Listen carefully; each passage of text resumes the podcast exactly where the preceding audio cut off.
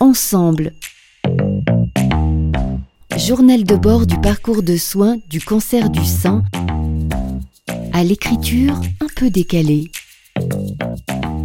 Patricia Osenlop, alias Enéis, et Laurent Saltini. Ensemble 8. Finalement, c'est une belle histoire, un voyage au fond de nous. On sort la tête du brouillard. Maintenant, je suis heureux d'un simple sourire. Maintenant, je laisse le temps au temps.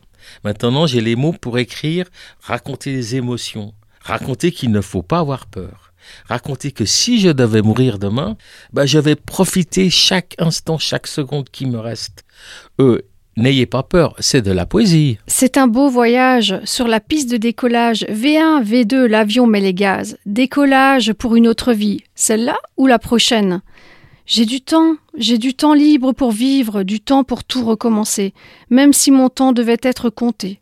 La plus grande hérésie est de penser que notre vie va changer si l'on répète sans arrêt les mêmes erreurs. L'horloge tourne, tic-tac, vivre tout pleinement, et vite. À suivre.